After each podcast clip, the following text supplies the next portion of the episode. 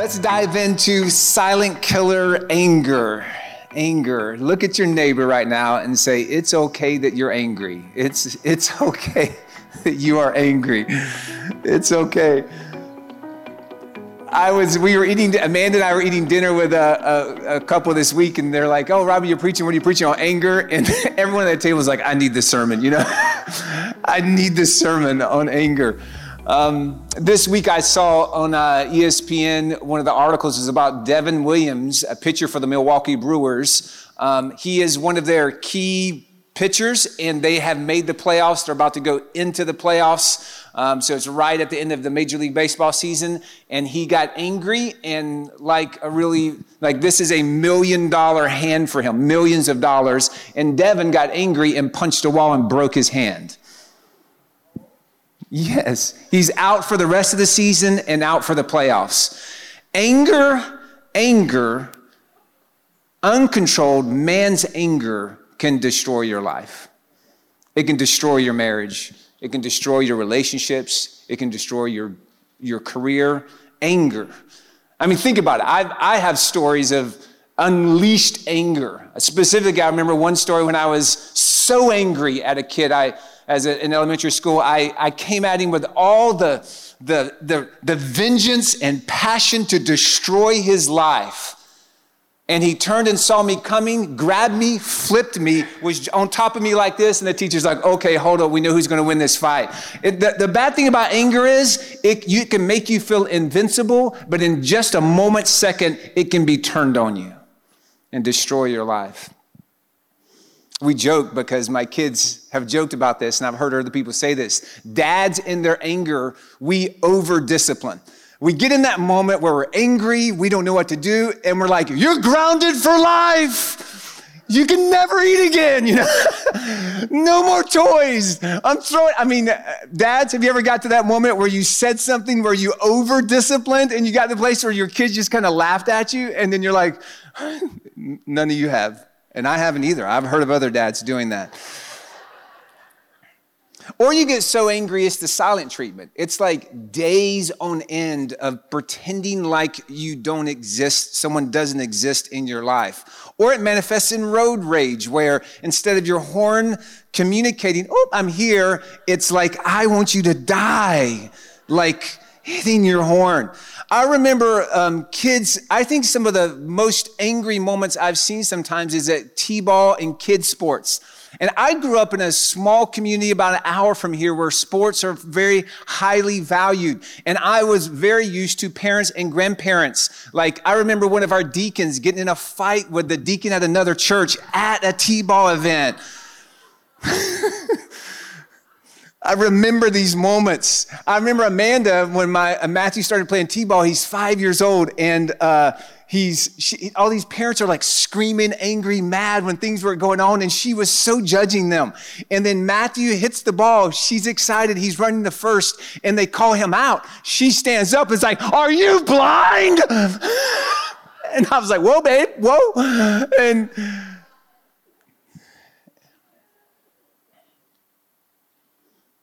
We're angry at bosses, teachers, kids, spouses, God, the church, government, Christians, atheists, slow waiters, strangers.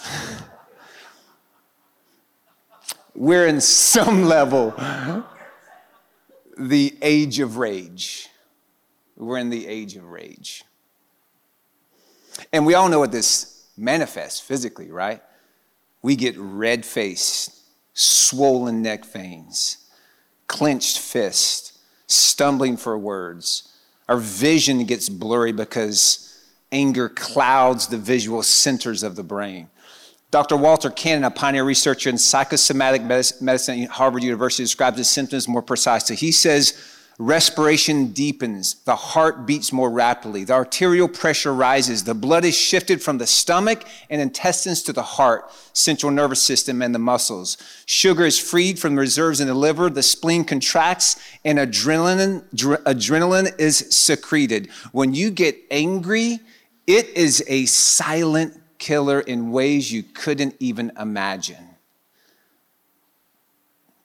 Silent killer why, yes, it is. They actually, Harvard actually did a study on um, the impacts of your physical body if you don't learn how to manage or control or to some level be set free of anger issues.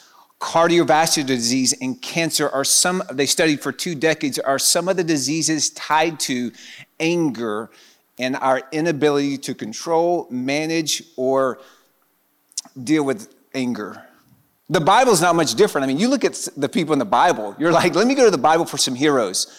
Uh, people, I mean, anger is riddled throughout the scriptures. You think of Moses, you think of Cain and Abel right at the beginning in anger killed his brother.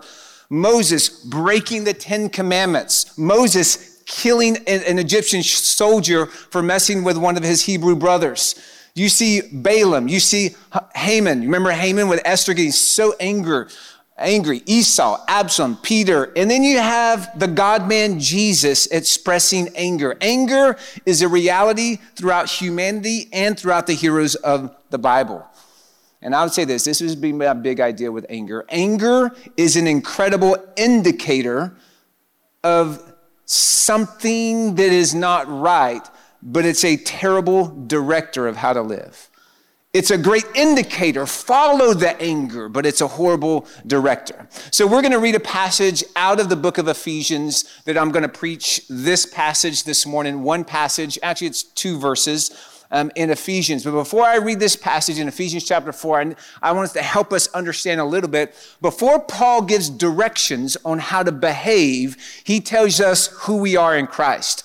So, the book of Ephesians, and there's a book by Watchman Nee called Sit, Walk, Stand. The book of Ephesians, the first three chapters, is Paul saying, Hey, this is who you are now. So once, maybe you're not a follower of Jesus, but if you're a Christian, you're watching online right now, you're here right now, he says, listen, this is the inheritance. You have been sealed with the Holy Spirit. You are guaranteed, you have a deposit on the inside of you, guaranteeing what is to come. You are a new creation. Ephesians 1, 2, 3 is establishing who you now are. You are changed. You are different. Maybe you didn't lose 20 pounds when you got saved. Physically, there might have been no change whatsoever, but internally, you are a new creation. So then, chapters four and five are how to walk this out. It's putting off the old nature, the old you, and putting on the new you.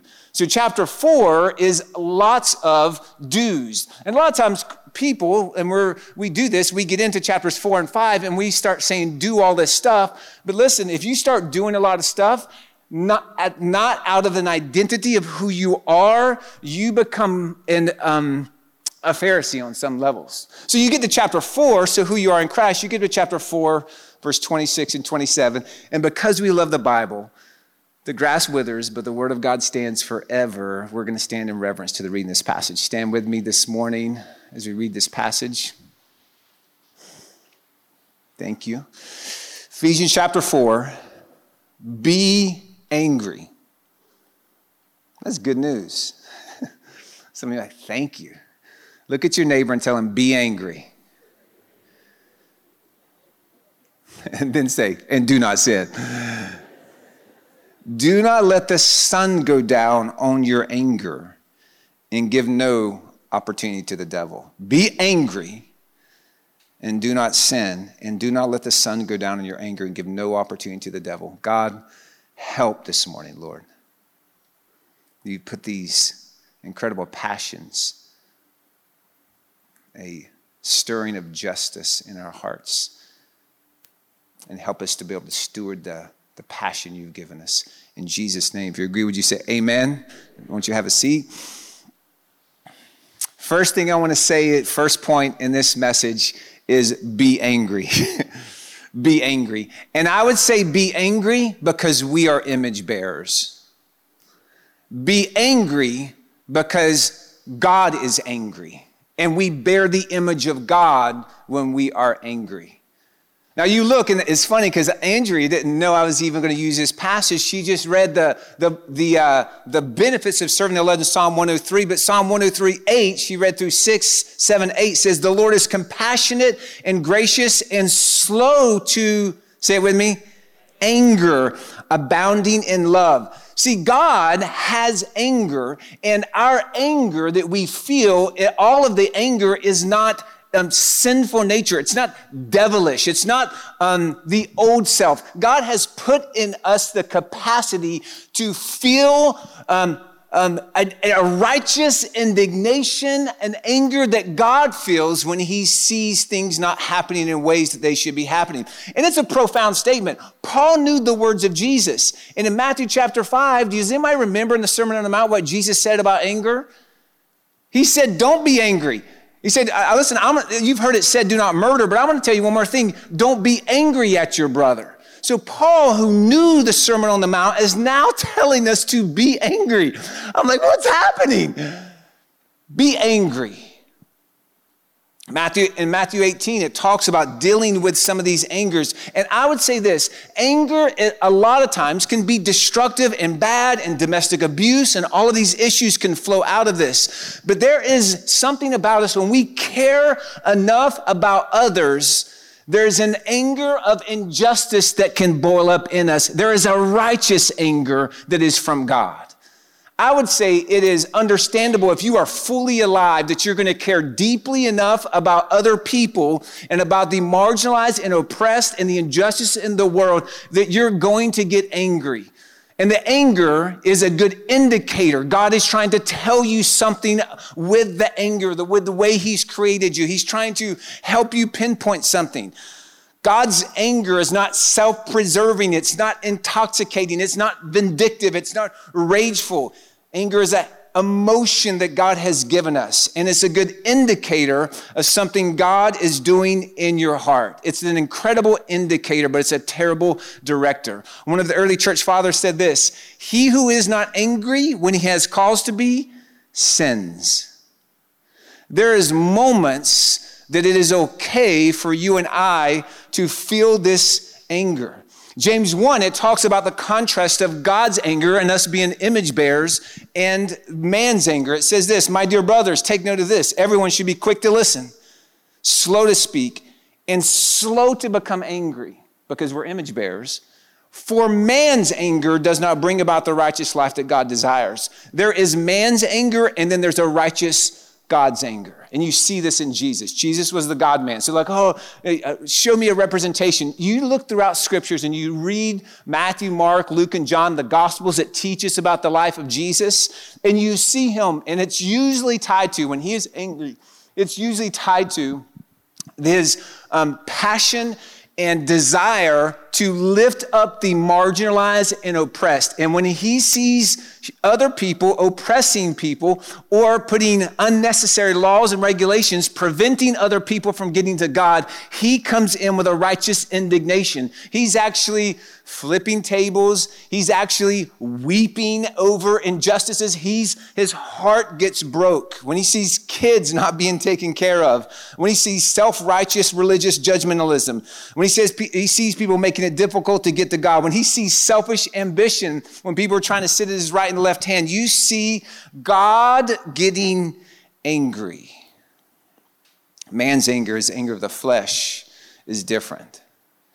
And Paul, being consistent here, he's saying, put off the old self and put on the new self. This is common language in Paul's letters. Put off the old nature, put on the new nature. Put off the bad anger, put on the good anger. The new you will show itself in the way you experience and how we steward anger. Anger is a part of the Christian life, but it's not vengeful. It doesn't express itself with gossip and slander and malice and fighting. Be angry because we are the image bearers. Anger is an incredible indicator, but it's a terrible director. What could be more dangerous than anger? Apathy. Apathy, indifference Maybe your anger that you feel sometimes is a pathway to the calling that God has put on your life.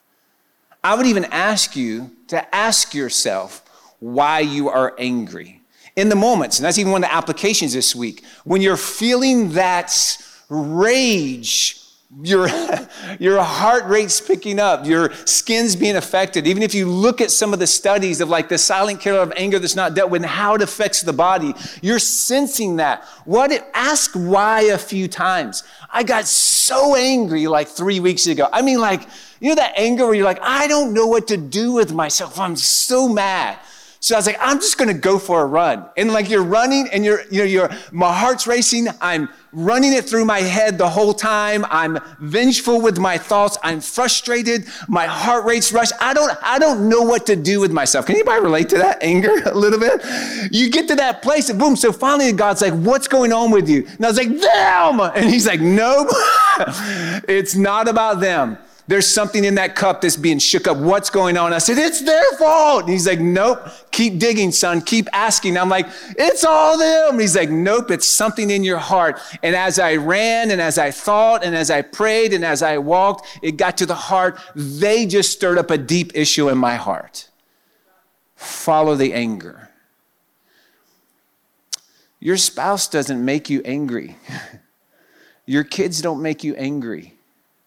They just reveal anger sometimes that's in your heart. Maybe it's your inability to c- control and to dominate another human. They're humans and they do have free will. You look at Moses. Moses had an anger problem. The guy, and I'm just in studying for this, I just never connected the dots how angry Moses was. Killing the Egyptian, right? Then striking the rock the second time that prevented him. He was angry in God's lack of provision after they had crossed, right? Then he comes down off the mountain. He's been in the presence of Jesus for 40 days, fasting, praying, not eating, maybe not drinking. He comes down the mountain. He sees all the people worshiping a golden calf. And what does he do? Wham! I'm like, I mean, you gotta have any serious anger problem if you're carrying the Ten Commandments. You're actually got like, I, some of us like, we've heard from God, right? And sometimes just our own personal desires. I mean, he had chiseled in 40 days the 10 commandments. His anger so dominated him that he broke the 10 commandments. Exodus 32 says, When Moses approached the camp and saw the calf and the dancing, his anger burned and he threw the tablets out of his hands, breaking them to pieces at the foot of the mountain. I think Moses in killing the Egyptian, God was angry at the Egyptians' oppression of his Hebrew brothers. God was awakening in him. He, if you get down to it, what, did, what was God doing in Moses? He was, he was, Moses was recognizing in an injustice and he had been oppressed, suppressing it, and then it came out with murder. So when God's doing something in your heart, recognize what he's doing.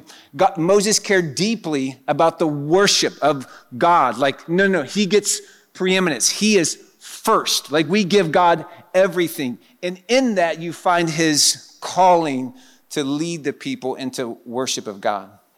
This is where I feel like our anger helps us learn to do justice our anger, if we follow the anger, it helps us to learn to do justice, to defend the rights of the poor, to defend the rights of the marginalized, or give a voice for those who have no voice. In our anger, we find maybe our calling. The Christ, we have a holy discontent.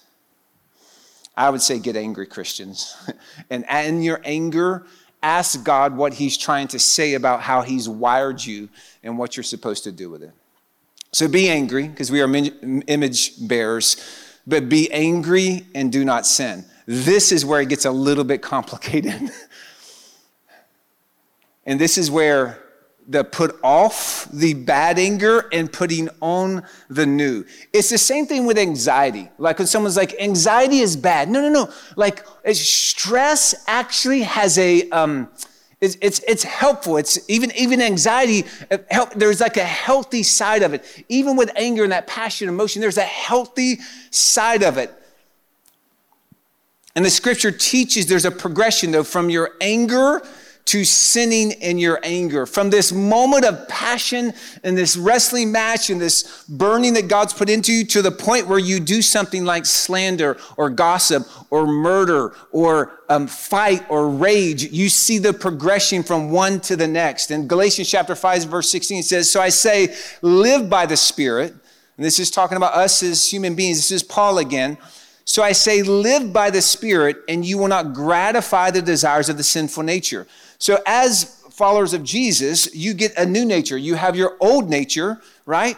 And then you have a new nature. And there's a constant wrestling match of putting, continuing to put off and putting on and saying, no, no, this is, I'm not that person anymore. I am, I'm not angry to the point of sinning anymore. It's not my identity anymore. The acts of the sinful nature are actually, and this is what it says, obvious. And it says fits of rage. That moment where we explode in frustration and fits, it literally fits of rage. But the fruit of the Spirit is this self control. Proverbs 29 11 says, A fool gives full vent to his anger, but a wise man keeps himself under control. God's Spirit has given us a self control mechanism, our ability to regulate unhealthy emotions.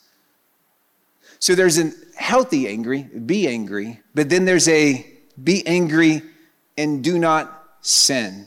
Allow yourself to recognize when you're at the space of the tipping point.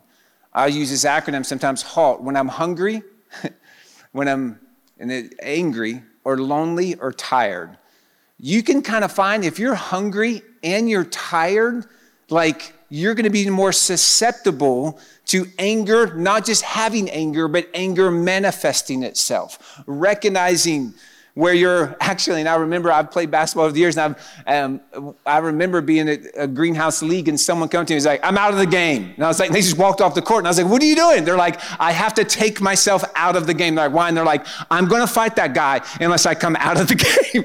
I know myself. And I think sometimes there's a moment of just take yourself out of the game. Change your password. Take my phone away. If you're about to send that text or you're about to respond with a snap, you're about to do something, take me out of the game. If your anger is moving you toward rage, hatred, fighting, get yourself out of the game. And I think sometimes when you're looking at wisdom, because self control a lot of times is tied to wisdom, wisdom is getting in the time machine and recognizing if I don't do this, this is what's going to happen. And you know, I, I think it's in the 60s or 70s that the Hulk became popular, right? And I remember watching the old version, which is like the person got so frustrated, they turned green and then they destroyed everything in their path. And then afterwards, they're like, what happened? Has everybody seen either the old Hulk or the new Hulk? Do you guys know what I'm talking about? There's actually a Hulk syndrome where you actually get so angry, you you just black out. Like you, you, you go into a rage, and at the end of it, they tell you the aftermath. It's actually like a medical um, thing called the Hulk syndrome. And so for us in culture, we see that. Can we just get in the time machine a little bit and see if I don't, if I don't put to death and walk uh, the old nature, if I don't live with self-control, get in the time machine and see the broken relationships, the pain, the suffering that you're causing others. And when you do that, you can learn to be angry, but then not sin. I was talking to Pastor John Lash in South Florida last week, and he tells me a story that he's dealing with. He says, And when I heard it, Robbie, I have never, like immediately when I heard what happened, I mean, rage hit my heart. I, my blood pressure shot up, my, my fist clenched, and I was like, I can't believe they did that. And he said, and then the Lord said, I got this one. And he goes, and then I said, okay. Until we are past the point of raging, we're not ready to handle it. He said, the Lord said, I'm a vindicator. I know how to do justice. I know how to handle this. You can't handle that. And John said, okay. I think it's okay to recognize in his anger. John didn't like repent for being angry because what he was angry about was really unjust. But he was not in a place to go and do something about it. And God said, I've got this. Anger is an incredible indicator, but a terrible director. Be angry. Be angry and do not sin. And this one, I got to be honest with you, until I was um, working on this message I've kind of changed my opinion about this last little, the next little piece here. Look at the sunsets. Be angry. This is Ephesians chapter 4. Maybe you want to memorize this verse this week. And do not sin. And do not let the sun go down on your anger. There is a time to get angry, but the time to stay angry is short. This week, I, it was actually Friday, because this message is fresh on my mind. You know, I'm looking at this passage. Someone texted me on a group text, and they said, Hey, um, Robbie and so and so that was on the text. He's like, and then there was a there's four of us, there's a third person, is like, can you make time for a phone call today with so and so? He needs to talk before the sun sets. so, like, for me, I'm like, what did I do? You know, because clearly it says, be angry, do not sin, do not let the sun go down. When you say like, oh, don't let the sun set on your anger, I'm like, I'm like, what did I do to this person? You know, I'm like, I know I can offend people, what I do? And ultimately, I just, we just called them right away and it had nothing to do with us. They just need to talk before the sunset. But in like lingo terms, when you hear the sunset, it is like, deal with your anger and deal with it like quickly. So, what's interesting is when I first got married, someone said, Hey, the best advice I could give you in marriage is don't let the sun go down on your wrath and don't go to bed angry. Now, that, I gotta be honest with you, that sounded great and it sounded awesome and it, it sounded like it was something I should shoot for and do. Full disclosure, almost impossible in my mind, like almost impossible. And I would say this I think to some level, it was, it's, it's unhealthy. I, I, got, I got so like troubled with that advice and this passage, taking it literal that the sun should not go down on my anger. I'm like, I'm gonna move to Alaska. I'm like, why? And I was like, there's, I'm not, I'm, I'm gonna move. I'm, you know, there, there's actually, it's daylight for like six months straight, right? The sun never sets. Or like when you're like, you're mad, you want someone to apologize to you, you're like, I'm gonna move closer to the equator where days are really short, right? So in context, if we're taking this literal, we would do all these extremes, right?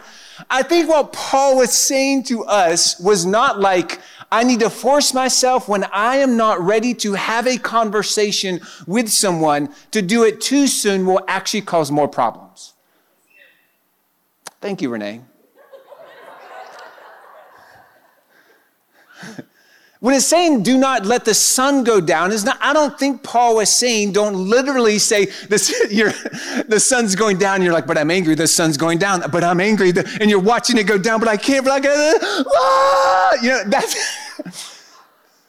I, I, that's where I live. Now, it's not like, now, I, uh, just with Amanda and I, I would say, there's a time to get angry, but the time to stay angry is short. What's important in marriage is, or in relationships in general, is anger is going to be a part of relationships. People are going to wrong you, they're going to frustrate you, they're different than you. And we naturally, a lot of times, want to control other people, especially in close knit relationships. And you're like, ugh, and you get frustrated. Um, the, the time to fix it and not stay angry is short, is the principle here. So, some questions, and I love these questions to ask. When are you ready to move into a space of reconciliation? The Gottman Institute had some questions. Number one, am I ready to have this conversation? Now listen, you can't say like, oh, it's been six weeks, I'm still not ready. You got, you gotta, the, the time to get angry, there's a time and a time is short. According to Julie Gottman, processing means talking about the specific conflict or incident without getting mired in the emotionality of it again. Once you can like remove the emotion out of it and have a healthy, logical conversation. Am I calm enough to have this conversation? Am I able to differentiate between my own emotions and the actual events that occurred? Am I willing to seek to understand the experiences of this event outside of my own? Am I willing to, in other words, are you willing to get into their seat and see how things were happening? Am I willing to speak from my experience without trying to persuade? Am I willing to attune to the feelings of others and what the event meant to them? Can I be fully present for this conversation? Am I in a space with limited distractions? There is a time to get angry at another brother or sister. That's going to happen to say that in marriage, with parents, with roommates, anger. But if you, and this is the problem, if you don't look at the sunsets and we don't deal with our anger at other humans, it's a trap. And the last point is this be angry, do not sin, look at the sunsets because it's a trap. Be angry, do not sin, do not let the sun go down in your anger, and give no opportunity to the devil. It's a trap. The progression of your undealt with anger breeds oppression for your life, not their life. Our undealt with anger and frustration with others, if it is not dealt with, leads to oppression from the devil. That word opportunity actually is this word like topos. It's like this topography, it's this place, it's a place in the map of your soul undealt with anger moves to bitterness, then people are living, and let's just be honest, sometimes rent free in our head. They are dominating our thought life. We are fantasizing about causing them pain or hoping and praying that they are in pain. It breeds unforgiveness. It breeds rage. It breeds brawling and slander and malice. The acts of the sinful nature are product of humans that don't process well their anger and frustration and release it to God, the ultimate vindicator and justice giver. Your anger can be a weapon for God or it can be a weapon against you.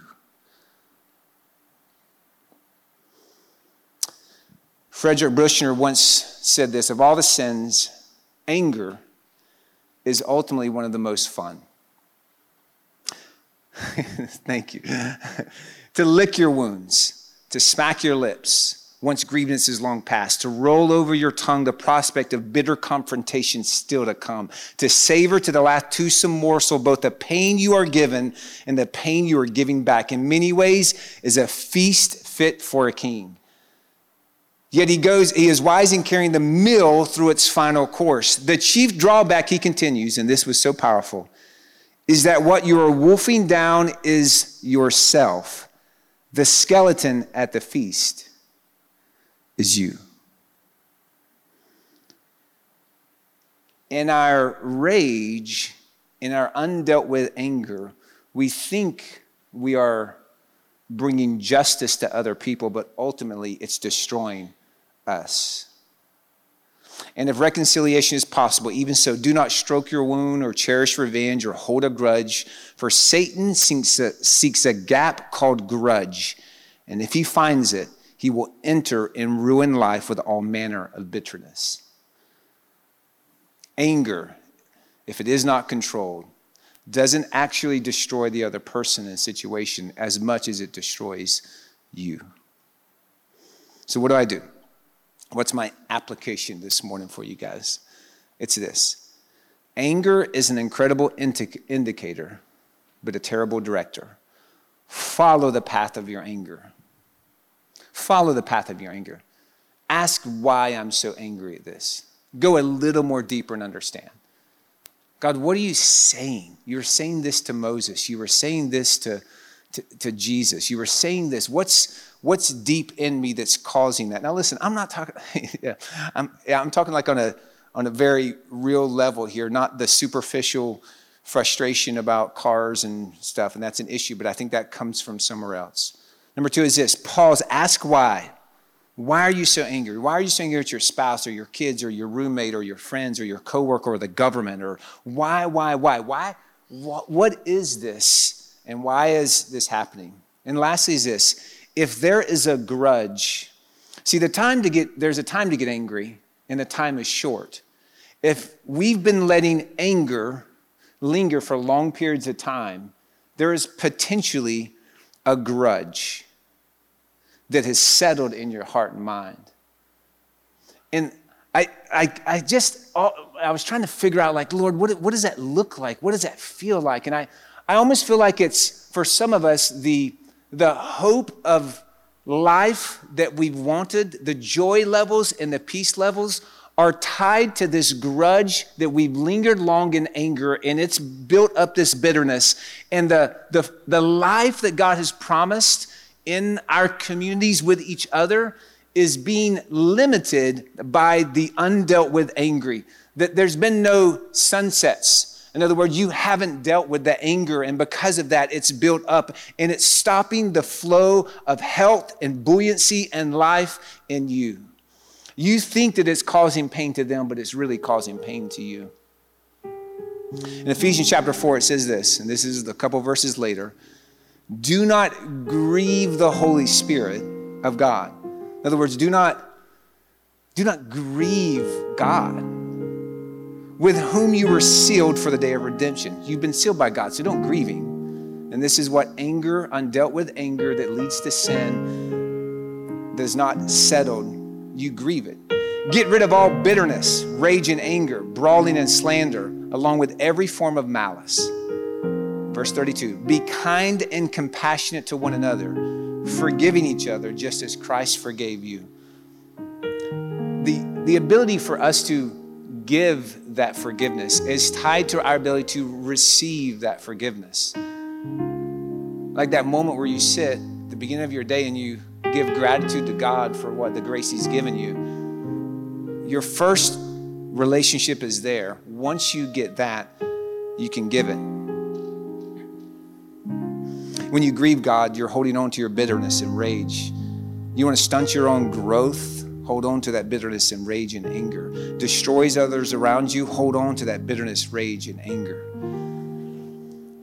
I, I would say, you know, the, the last two things I'm going to say, and then we're just going to have a time of prayer before we go. When I was, my, my dad's told me the story about his uncontrollable rage and anger when he was a youth and teenager. And he said, Robbie, I can't really explain it because there is just the natural human side of anger when we're hungry, lonely, tired, when we're frustrated. There's that side. But then there's like this, this Hulk anger that God can really liberate you from. He can set you free. And he said, he's like, honestly, Robbie, it was so out of control. I would snap, and when I would snap, I wouldn't even remember it. It was a Hulk syndrome. And he's like, and some people prayed for me, and I was liberated. I was set free, and there was no more of that uncontrollable rage. I would say this even when we're praying in just a second, we're going to pray that if you're in that space and that this anger and the rage is ruling you, that you're going to be that splinter, that little grudge that's in you. Is if you'll let it, we're going to pray right now, and it's going to be released. I'd say within marriage, if we're going to get angry, we're going to get angry. And the anger needs to be a short amount of time. But undealt with anger breeds a long journey of unhealthy, and it ultimately could end in a, in a, a separation. I want us to learn how to process, deal with, and remove anger from our life.